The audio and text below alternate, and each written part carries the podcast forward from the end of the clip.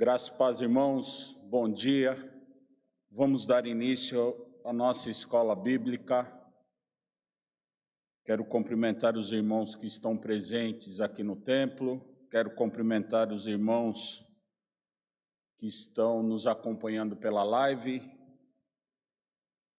e te dizer que Deus fez esse dia para cada um de nós. Um dia para que nós possamos adorá-lo, um dia para que nós possamos louvá-lo. E nós só temos que agradecer, agradecer porque nós temos a liberdade de fazer tudo isso. Amém? Irmãos, é uma grande alegria é, a gente ver que a situação de pandemia está se amenizando. Não acabou, mas a gente vê a igreja com mais cadeiras, com certeza os irmãos vão tirar um pouco daquele temor do coração e começar a vir à igreja e a gente vai poder compartilhar, a gente vai poder se confraternizar e o mais importante, estudar juntos a palavra de Deus. Amém? Vamos iniciar a nossa escola bíblica, como nós fazemos sempre, falando com o nosso Deus, pedindo o direcionamento dele, para que ele possa nos capacitar, para que ele possa sempre estar junto conosco e, e como ele sempre faz, nos abençoando. Amém? Vamos orar.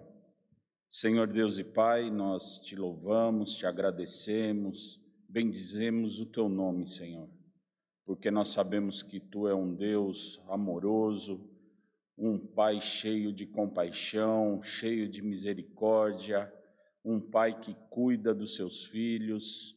E, Senhor, nós só temos que te agradecer por tudo que tem feito nas nossas vidas. Por nós passarmos por esse período, Senhor, de tribulação, por esse período de enfermidade no mundo, mas nós sabemos que tu, Senhor, tem cuidado de nós. Ó Senhor, independente da adversidade que passou nas famílias, como foi pregado aqui na quinta-feira, tu estarás sempre conosco, Senhor. Independente da situação, independente do ocorrido, mas nós sabemos que o Senhor é a nossa base, é o nosso sustento, é aquele que nos suporta, é aquele que nos dirige, é aquele que nos capacita, Senhor, para passar por toda a situação. Por isso nós te louvamos, te agradecemos por essa igreja, pelos irmãos, pelos pastores, ó Senhor, por essa grande família, Senhor, que nós fazemos parte, que nós possamos ser instrumentos na vida dos nossos irmãos, que nós possamos ser instrumentos da tua vontade aonde estivermos, Pai. Ó Senhor, por isso te agradecemos, por isso, nos, por isso nós te adoramos e te rendemos graças em nome de Jesus. Amém. Amém, irmãos. Hoje nós vamos continuar a lição do nosso livro. Essa é a aula de número 19. Já foram 19 semanas, por incrível que pareça. O tempo está passando muito rápido. É, nós já estamos aí às portas do fim do ano, das festividades natalinas, de um ano novo que há por vir e com certeza será diferente. Com certeza nós continuaremos aos pés do Senhor e com certeza é, esse esse jargão, vamos dizer que colocaram aí no mundo o novo normal, que não é nada normal, é uma situação atípica de pandemia, e sim nós vamos entrar no nosso normal. O mundo sem a pandemia, o mundo voltando ao normal realmente, as pessoas se confraternizando e nós que cremos podemos ver a mão de Deus em tudo isso, em todo cuidado, em todo controle de toda a situação.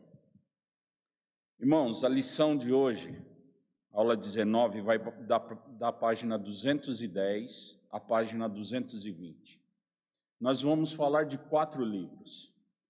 É, o Cânticos, nós vamos falar de Ruth, Esté e Lamentações.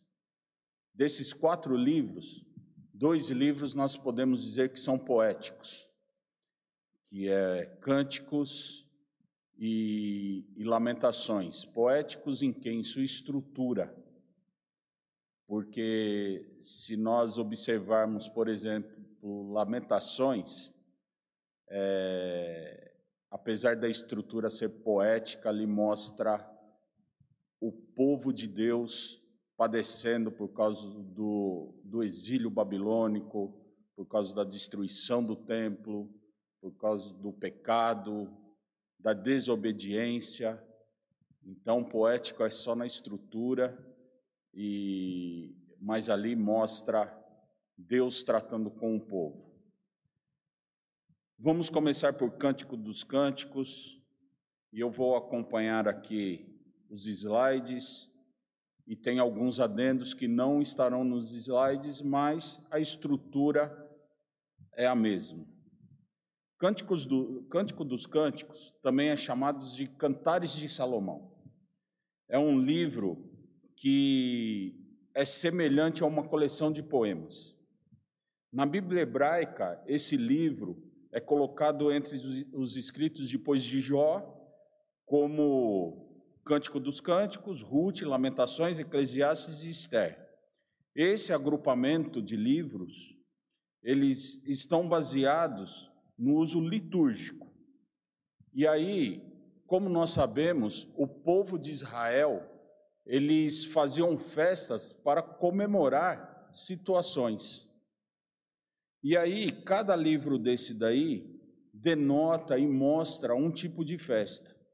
Por exemplo, Cânticos do, dos Cânticos é lido na Páscoa. E nós sabemos qual o símbolo da Páscoa para os judeus, que é a ressurreição, no nosso caso aqui, de Cristo, toda a via de sofrimento de Cristo, toda a situação que Cristo passou para a nossa salvação. Temos também é, no outro livro, o livro de Ruth, a festa das semanas. O que, que seria essa festa das semanas?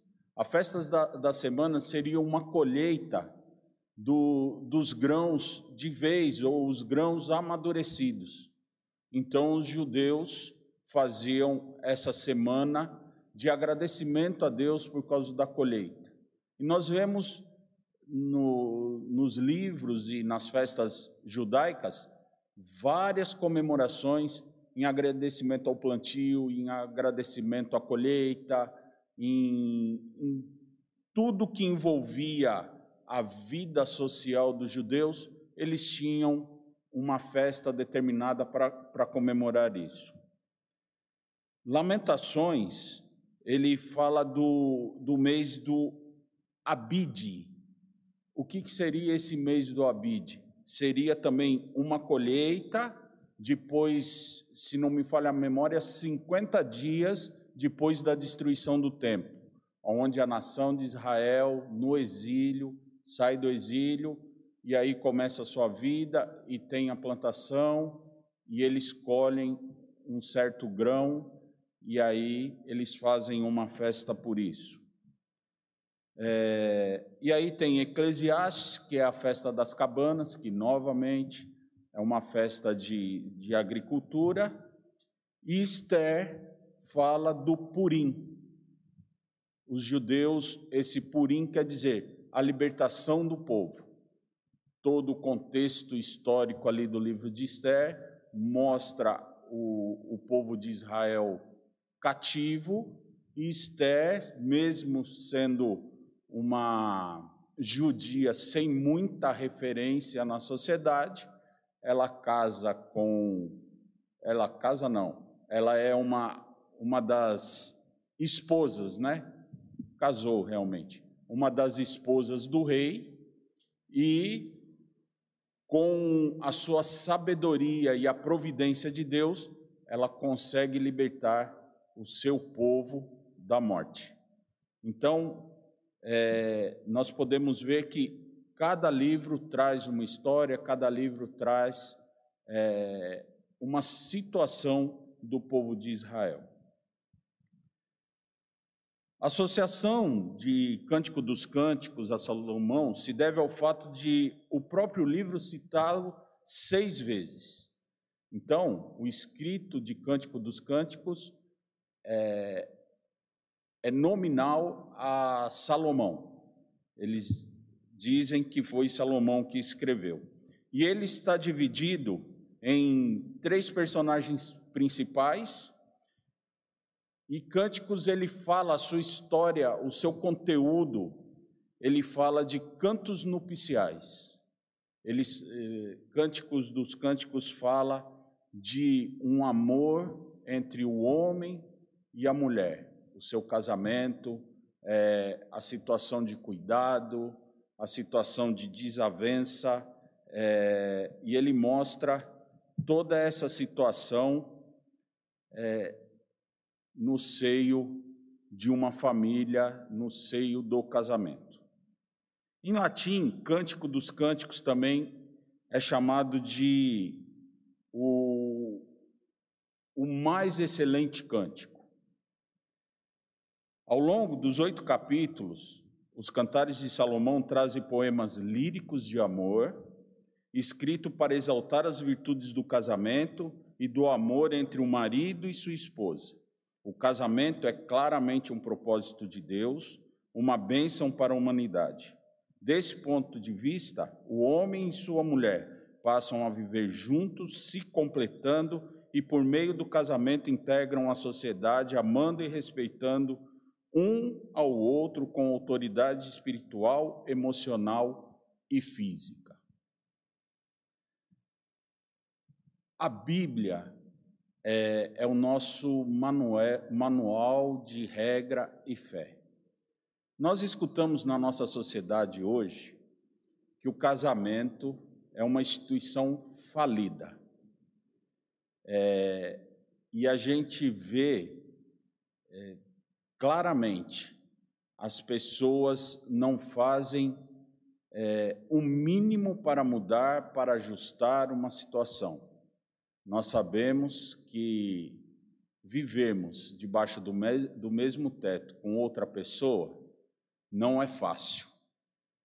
Nessa pandemia, nós podemos analisar que quando nós ficamos em casa, não é fácil nós vivermos com nós mesmos.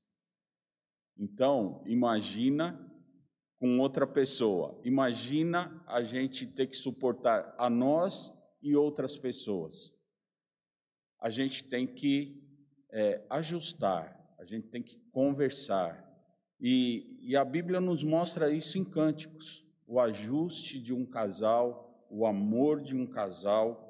E, e cânticos passa por várias fases, desde lá do namoro, noivado e ao adentrar no casamento, mostrando que a noiva anseia por estar com seu noivo, anseia a noite de núpcias, anseia a vida dois.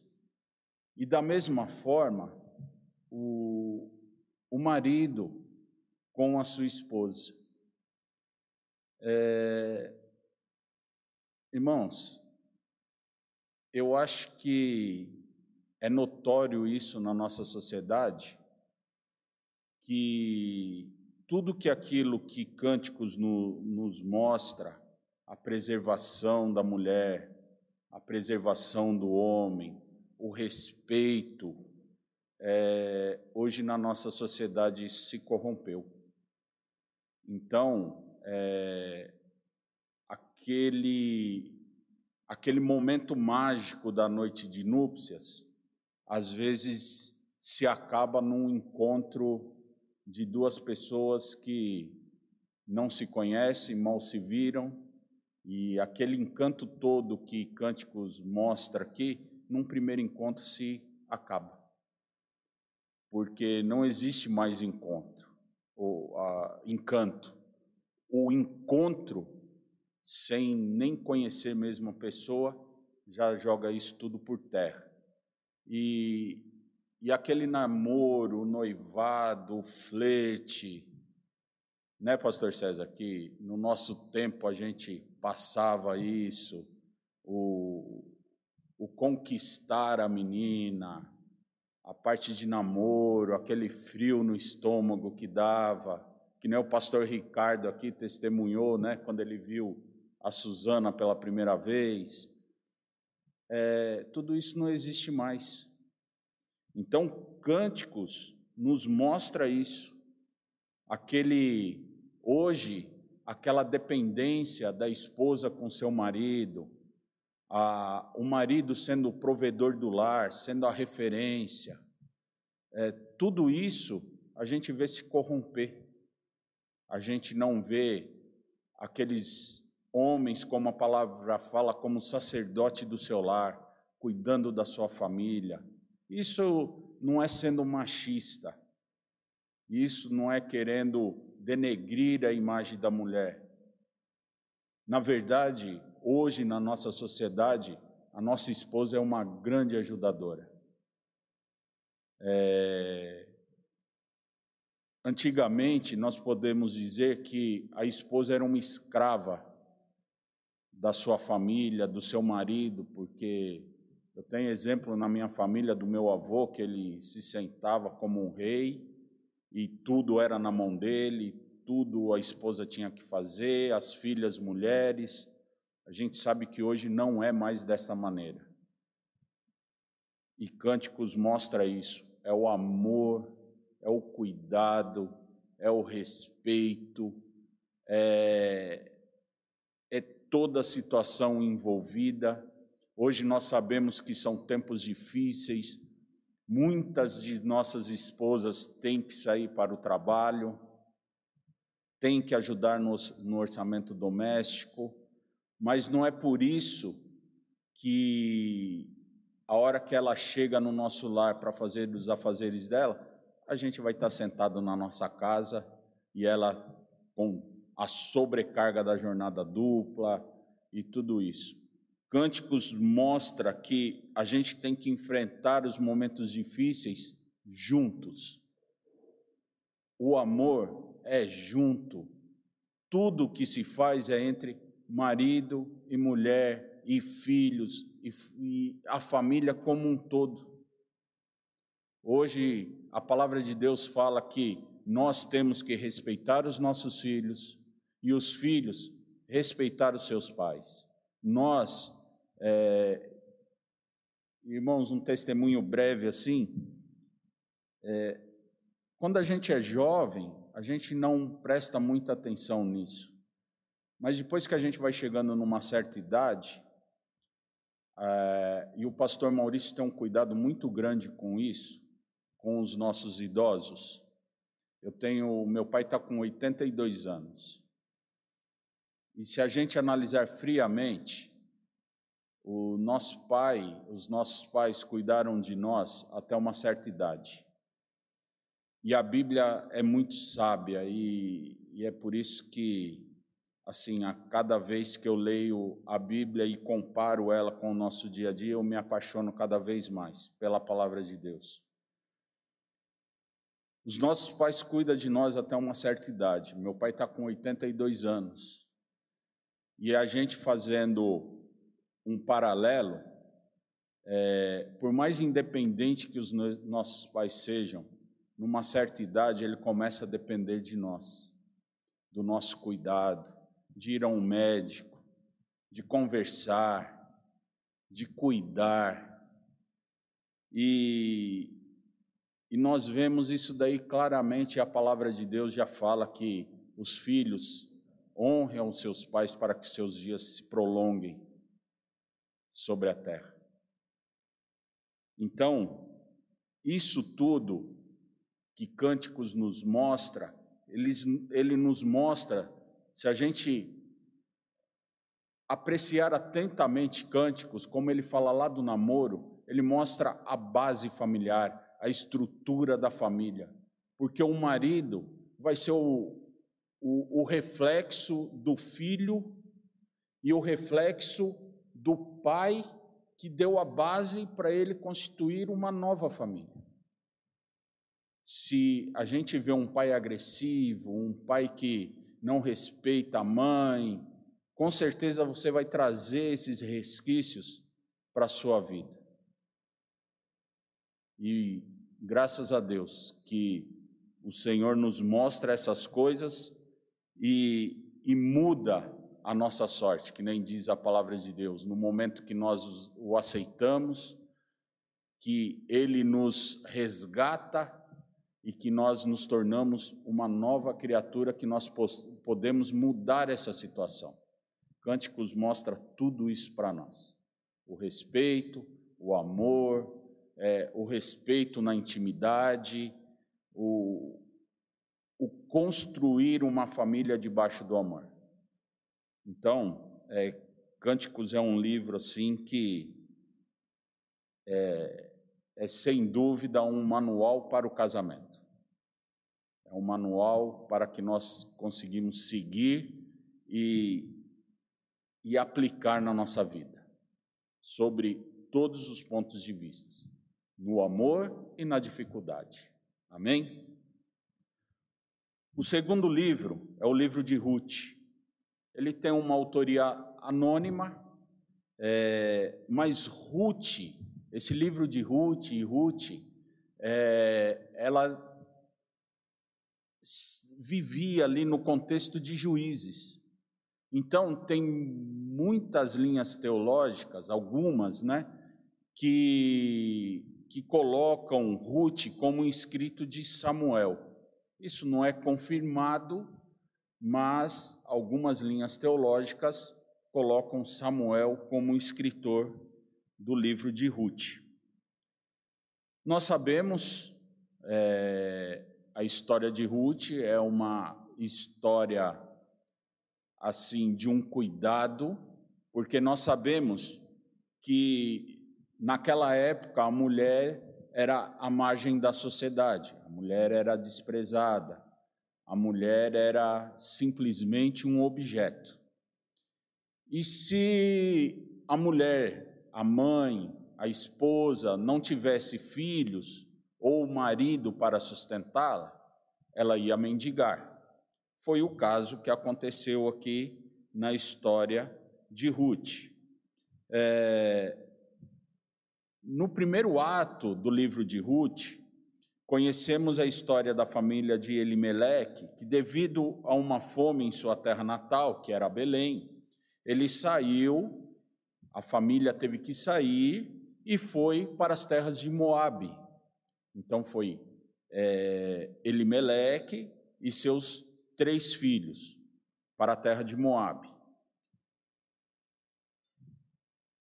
Quando eles estavam lá se começando uma vida, vamos dizer, na terra de Moabe, e seus filhos se casaram com as suas esposas, no caso Ruth e, e Orfa, é, assolou na família um, uma grande crise, podemos dizer assim, por causa da morte dos homens.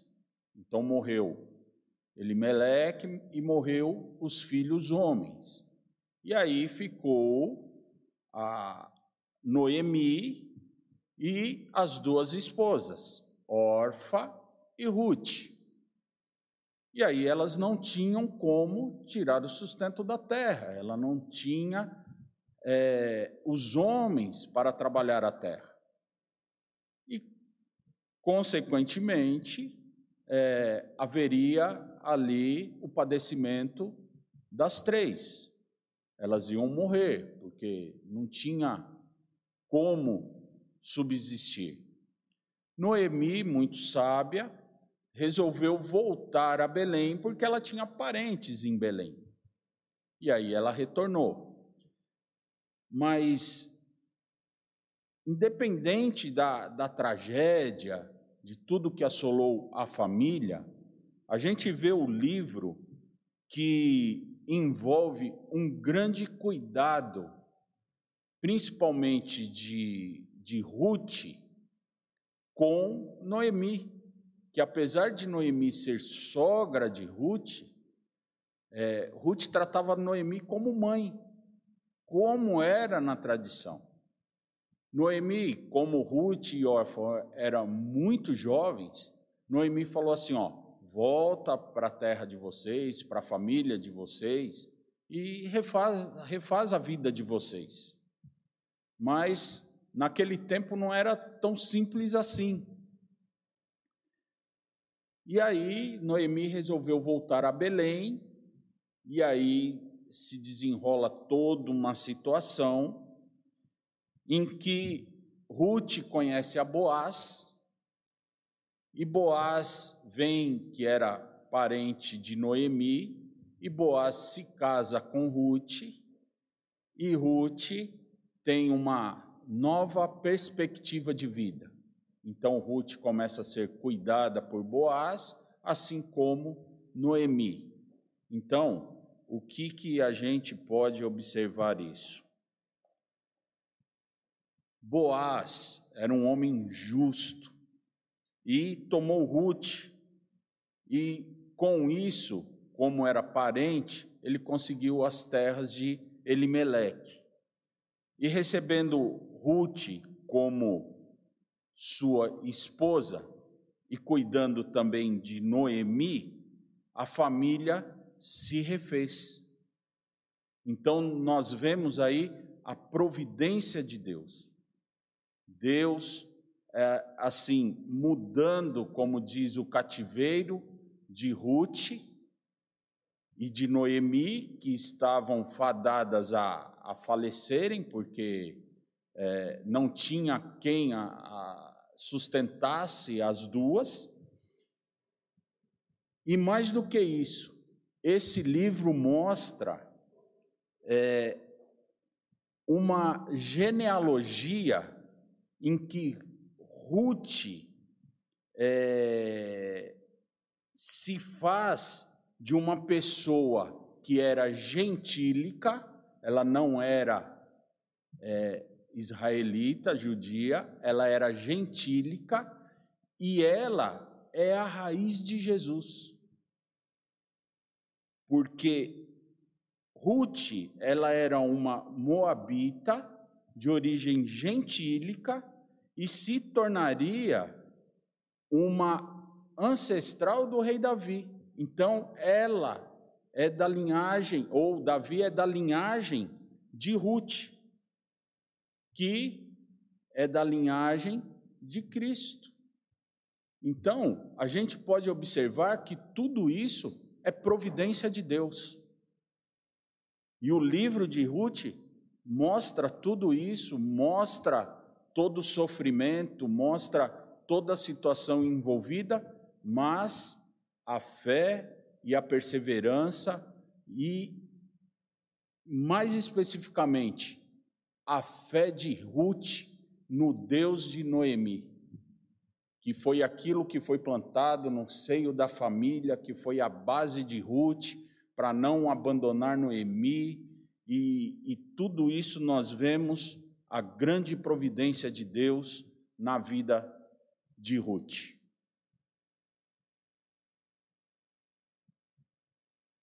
Seguindo essa linha, o livro de Lamentações destoa um pouco desse enredo que eu tentei seguir nessa linha de família, de, de base, de estrutura familiar, que tanto Cânticos nos mostra, como o livro de Ruth também nos mostra.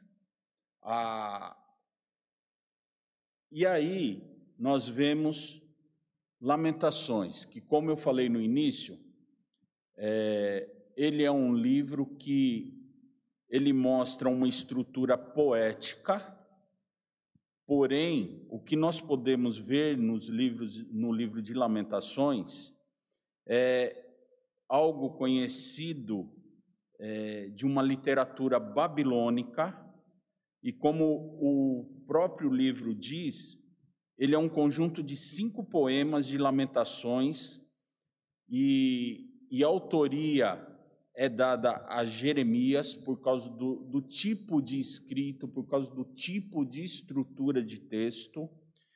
Embora o texto não afirme que foi Jeremias, mas toda essa estrutura, todo é, esse relato do que estava acontecendo é muito semelhante à estrutura, o escrito, o que estava acontecendo com o livro de Jeremias.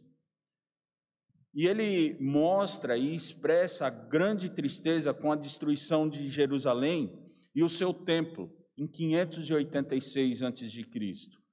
E, e a deportação de parte de sua população para a Babilônia foi quando o, o povo de Israel foi cativo para a Babilônia. A destruição do templo, que sinalizava para o fim da prática da Torá pelos, pelo menos em termos culticos, gerou uma profunda consternação. Ou seja, o povo de Israel, ele tinha ido cativo para a Babilônia e, a princípio, escravos. E geralmente os cultos eram proibidos, a cultura era outra.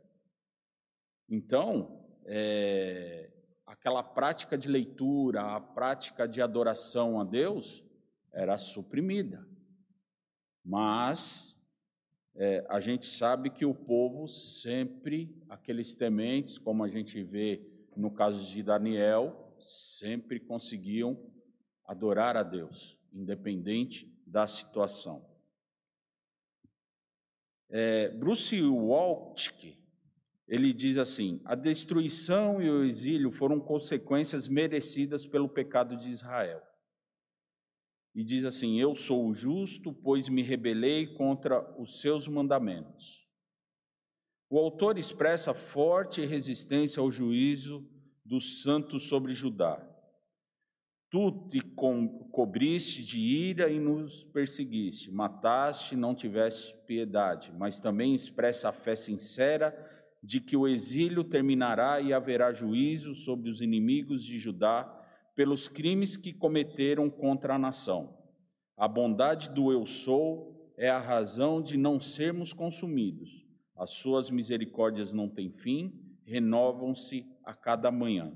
Grande é a tua fidelidade. Então nós vemos que que Deus é um Deus justo. Ele é um Deus que ele não é justiceiro e tem gente que meio que confunde isso, justiça com justiceiro. Justiceiro, ele é uma pessoa que traz rancor. Ele quer o olho por olho e dente por dente.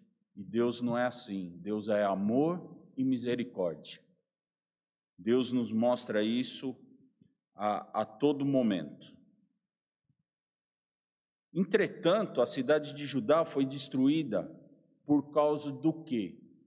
De constantes imoralidade que o povo insistia em viver e a idolatria de outros deuses. É, nós vemos que hoje não está muito diferente disso.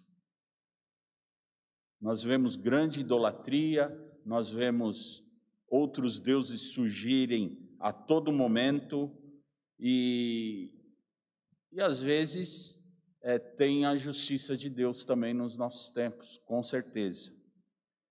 É, naquela época, no décimo dia do quinto mês do ano décimo nono de Nabucodonosor, que era o rei da época, rei da Babilônia, Nabuzaradã, o chefe da guarda e servidor do rei da Babilônia, veio a Jerusalém e queimou a casa do Senhor. E a casa do rei, como também todas as casas de Jerusalém. Também entregou às chamas todos os edifícios importantes.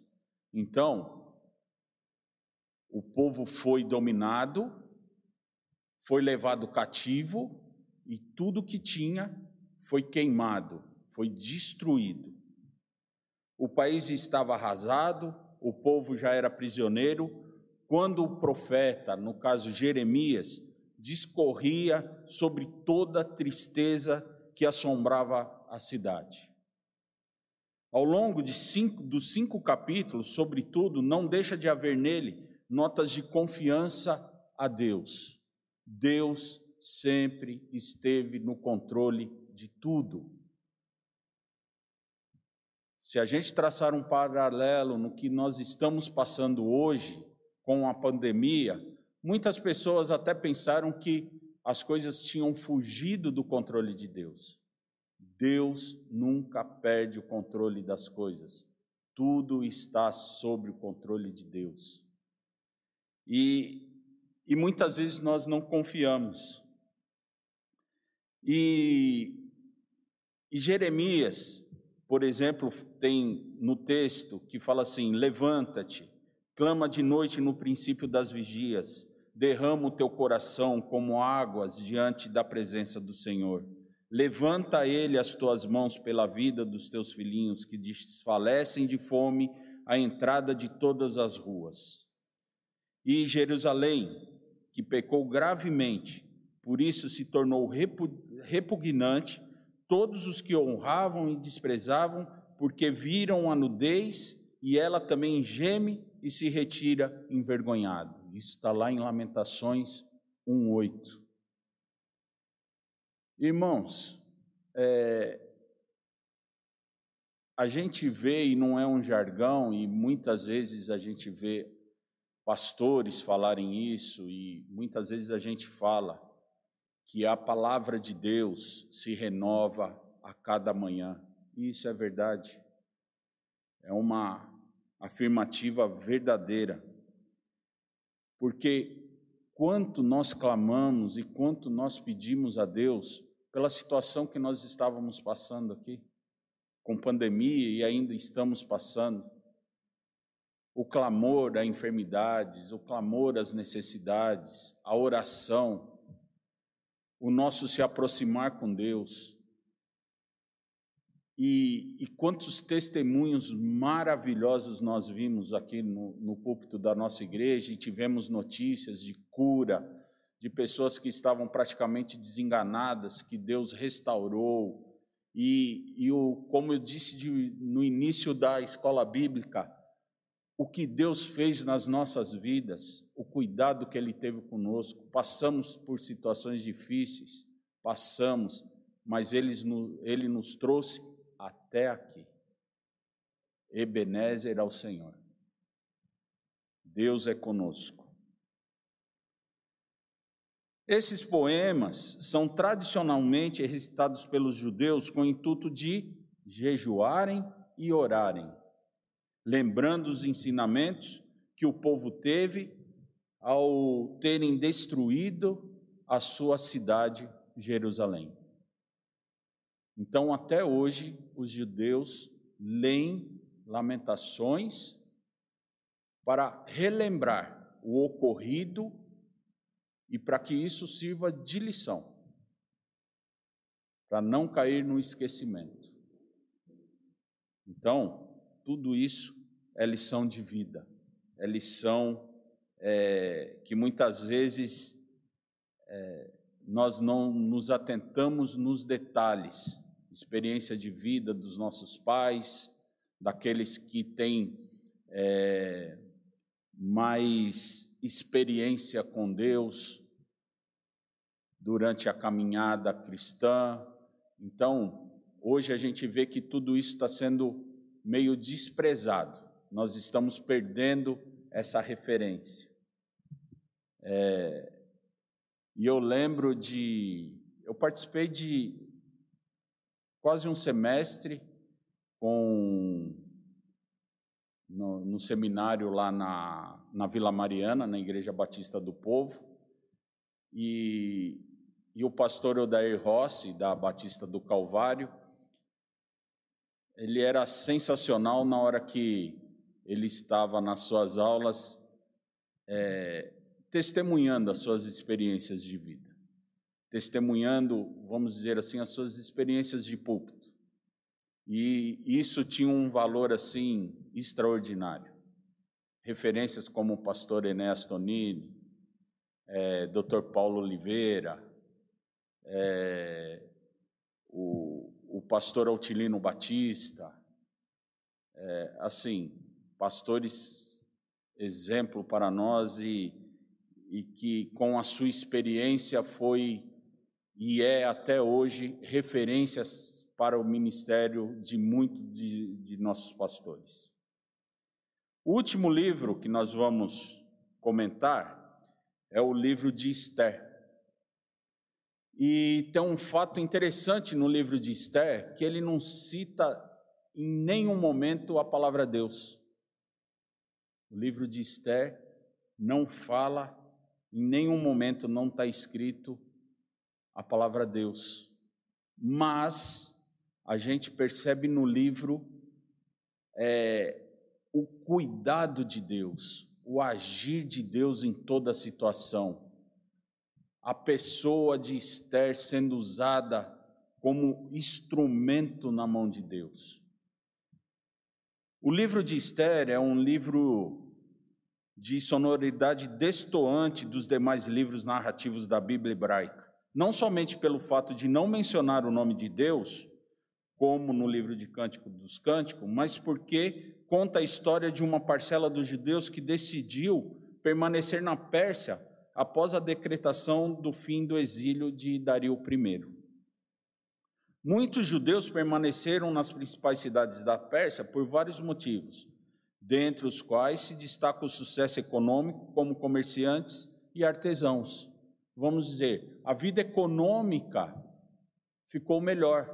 De escravos, eles viraram comerciantes, então, a vida econômica melhorou. Então, é, vamos dizer assim, esqueceram um pouquinho de Deus. Também, traçando um paralelo, não é muito diferente dos nossos dias. O uso dos nomes próprios das principais personagens em persa, como Esther, que é estrela, em hebraico seria Adassa, e Mardoqueu, servo de Marduque, reforça a acomodação dessa parcela da população com a nova realidade. Esther se situa num contexto em que o rei Assuero, ou seja, o Xerxes I, filho de Dario I, que reinou de 486 a 485 a.C., é, ele era um rei e que, por influência de um dos seus conselheiros, podemos dizer assim, ele queria exterminar, dizimar o povo judeu. Ele queria acabar com esse povo. E, e o cerne da história diz que ele construiu até uma forca para que seriam enforcados todos os judeus. Essa pessoa era Amã, que queria destruir os judeus. E aí começa o trabalhar de Deus na vida de Esther, que como instrumento dentro do, do palácio, ou vamos dizer, dentro dos domínios, conseguiu convencer que tudo aquilo que estava acontecendo era uma armação de Amã e conseguiu convencer a, a Suero que não matasse o povo de Israel. E nós vemos todo o, o agir de Deus com a situação. E nós vemos várias reviravoltas nessa narrativa, principalmente relacionadas à consulta dos anais e das crônicas reais, que realçam certo tipo de suspense em relação à preservação à vida dos personagens, que seria é, Marduk ou Mardoqueu e é, Esther e o povo de Deus, que todos seriam exterminados. A atitude heróica e sacrificial de Esther, que foi ter com o rei, dizendo: Se eu tiver que morrer, morrerei, e a denúncia contra a conspiração é, reforçam o panteão de heróis que foram enaltecidos em todo o esforço dos judeus no pós-exílio, na reconstrução da sua identidade como nação. Então, Esther teve um papel fundamental nisso, para que essa nação de Israel não fosse é, dizimada. Esther era uma moça judia, criada por Mordecai, e que se torna rainha ao se casar com o rei Assuero. É, nós vemos toda uma trama, porque com a sabedoria de Esther, e isso eu faço um link novamente lá com Cânticos,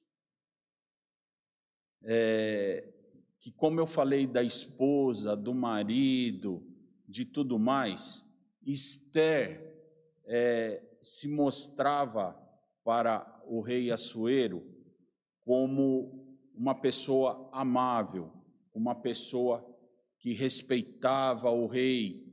E aqui para os homens, né? Eu vou fazer um parênteses, né? É, nós sabemos que com jeitinho as nossas esposas conseguem tudo, né? Conosco. É, as nossas esposas têm é, assim um jeito especial por nos conhecer de de nos tratar e quando elas querem é, alguma coisa, elas sabem nos conquistar. Então, é, lógico que eu estou assim, é, pegando uma experiência de vida do, do casamento de hoje, né? Mas isso lá atrás também era verdade e Cânticos mostra isso, o respeito, o amor, o cuidado. E pelo que o livro de Esther mostra, não foi diferente com Esther e Assuero. Então, o Assuero tinha um apreço especial por Esther. Assuero cuidava de Esther. E, e Esther teve a liberdade de mostrar toda a trama de Amã. E Assuero a escutou. E nós sabemos que isso, naquela época, principalmente naquela época, era muito difícil uma mulher ter esse grau de influência em cima de um homem. Mas Esther foi um instrumento de Deus para que o povo de Deus fosse liberto. Esther foi com muita sabedoria e com direção de Deus que promoveu jantares na presença do rei e do próprio Amã, que era o conspirador que mostrou ao rei que estava sendo manipulado.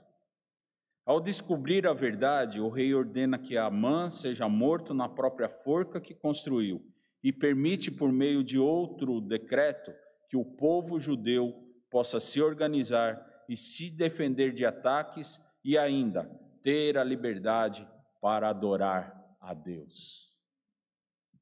Amém?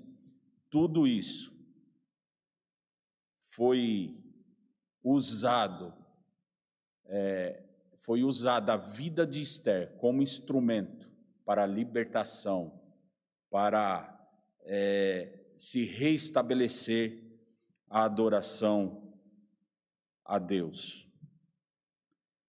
E nós podemos ver que em toda a palavra de Deus, em toda a palavra de Deus, independente da situação, independente dos fatos, ou mais tristes, como em Lamentações, como em Jeremias, é, mas nós vemos o cuidado de Deus, o amor de Deus, a misericórdia de Deus e principalmente tudo isso direcionado a Cristo para a nossa salvação. Amém? Vamos nos colocar de pé? Estamos encerrando aqui a escola bíblica, vamos orar e vamos nos preparar para o culto de adoração ao Senhor. Senhor Deus e Pai, nós te louvamos, Senhor, e te agradecemos. Ó Senhor, te agradecemos pelo teu cuidado para conosco, Senhor. Te agradecemos, Senhor, porque nós, através dos seus ensinos, Senhor, através da tua palavra, nós podemos, Senhor, mudar o nosso cativeiro, podemos mudar, Senhor, o nosso jeito de ser, podemos mudar a nossa relação em família, usando as bases, Senhor, da, dos teus livros, da tua palavra, para que nós possamos edificar uma família na tua presença, aos seus pés. Muito obrigado, Senhor, pela minha esposa, pelas esposas aqui, Senhor, pelos maridos, pelos filhos, enfim, pela família constituída, Senhor, na nossa igreja que nós possamos ser instrumentos, que nós possamos ser referência, que nós possamos aplicar, Senhor, tudo aquilo que a tua palavra mostra e tudo aquilo que a tua palavra ensina. Que nós possamos ser transformados a cada dia como pessoas melhores, aplicando as suas palavras nas, a sua palavra nas nossas vidas e testemunhando daquilo que tu fizeste, Senhor, nos transformando daquele velho homem para uma nova esperança, uma nova vida, uma vida na presença de Cristo Jesus. E agora, Senhor, nós vamos iniciar o culto de louvor e adoração a Ti, Pai. Receba os louvores, que a Tua palavra, Senhor, que Tu com certeza já colocou no coração do nosso pastor, venha nos edificar, venha nos exortar, Senhor, e que tudo isso seja para a honra e glória do Teu nome. É isso que nós te pedimos e te agradecemos, em nome de Jesus. Amém. Amém, irmãos? Deus abençoe.